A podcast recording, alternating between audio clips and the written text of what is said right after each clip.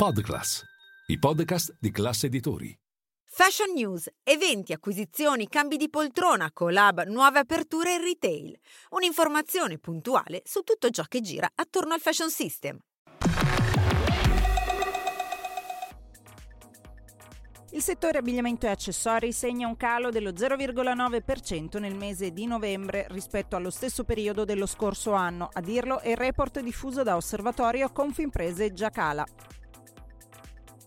Mango ha annunciato che prevede di chiudere il 2023 con ricavi superiori ai 3 miliardi di euro e di voler investire ancora di più nel retail nei prossimi tre anni. Entro il 2026 infatti apriranno circa 500 negozi. Louis Vuitton e Miu Miu sono i fashion show più seguiti del 2023 secondo la classifica diffusa da Tagwalks. Il motore di ricerca dedicato alla moda ha anche calcolato quali sono stati i brand più cercati e i debutti migliori sulla piattaforma.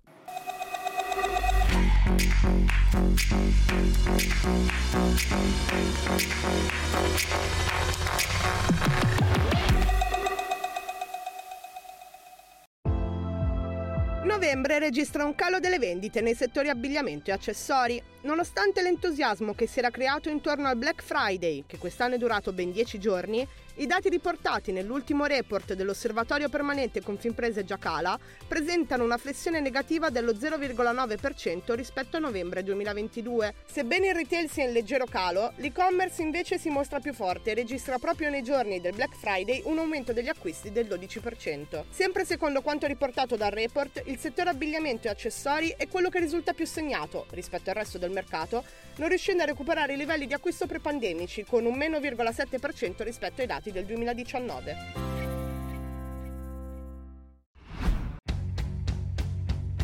Mango punta a chiudere l'anno con ricavi superiori ai 3 miliardi di euro, in crescita del 12% rispetto al 2022. Il marchio spagnolo ha reso pubbliche le previsioni di vendite dell'intero 2023, annunciando anche i piani di espansione per l'imminente futuro. Il brand, fondato nel 1984 da Isa Candy, è intenzionato ad aprire ben 500 nuovi negozi nei prossimi tre anni, confermando l'intenzione di porsi come forte alternativa al colosso di Inditex Zara. Non solo, il marchio ha anche presentato piani per rafforzare la governance, aggiungendo quattro membri del consiglio indipendenti, tra cui spicca il nome dell'ex amministratore delegato di Louis Vuitton, Jordi Costin. Inoltre, il CEO Tony Ruiz è destinato ad acquisire a breve il 5% del capitale azionario per rafforzare la stabilità dell'azienda.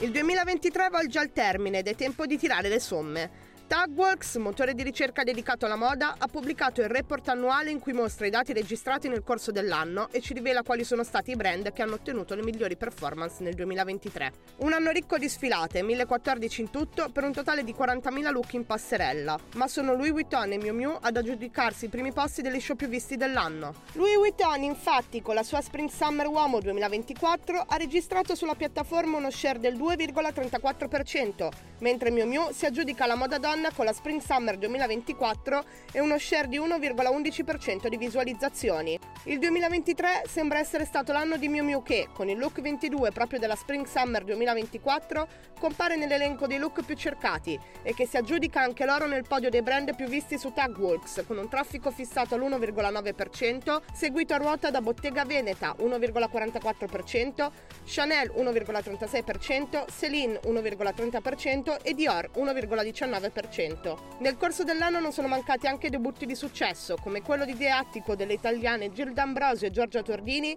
che ha sfilato per la prima volta alla Milano Fashion Week settembrina ottenendo lo 0,27% di traffico.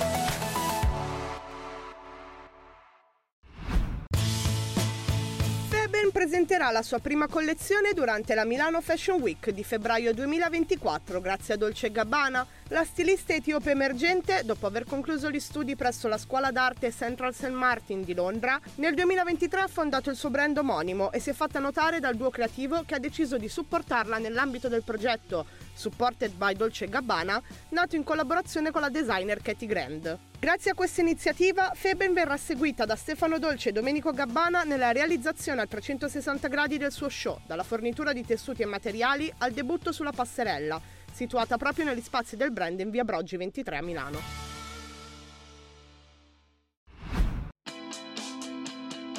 425 milioni di dollari per rilevare il building al civico 724 della Fifth Avenue a New York e quanto speso da Prada, che secondo quanto si apprende da Reuters ha depositato alla borsa di Hong Kong un documento che certifica la transazione per diventare proprietaria del palazzo in cui già ha sede il suo flagship store nella Grande Mela. L'immobile di 12 piani è occupato per 5 di questi già dalla Griff, che dunque potrebbe ancora decidere di espandersi ospitando lì anche uffici e magazzini.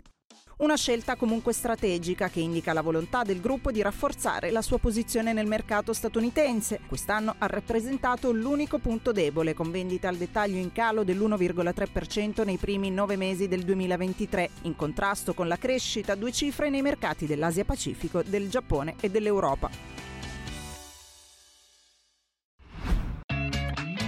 Giorgio Armani presenta il nuovo sistema di configurazione digitale per il servizio Made to Measure. Nato con l'obiettivo di rispondere alle necessità di una clientela sempre più impegnata, il sistema 3D consente, attraverso l'accesso all'atelier online, di prendere parte al processo di ideazione dei capi tra look formali e casual. Dopo una prima fase di progettazione virtuale, il cliente partecipa ad una consulenza video o in boutique, dove viene consigliato da un personale esperto per la finalizzazione del capo. La Maison Giorgio Armani è la prima tra i marchi di lusso ad offrire questo tipo di servizio digitale.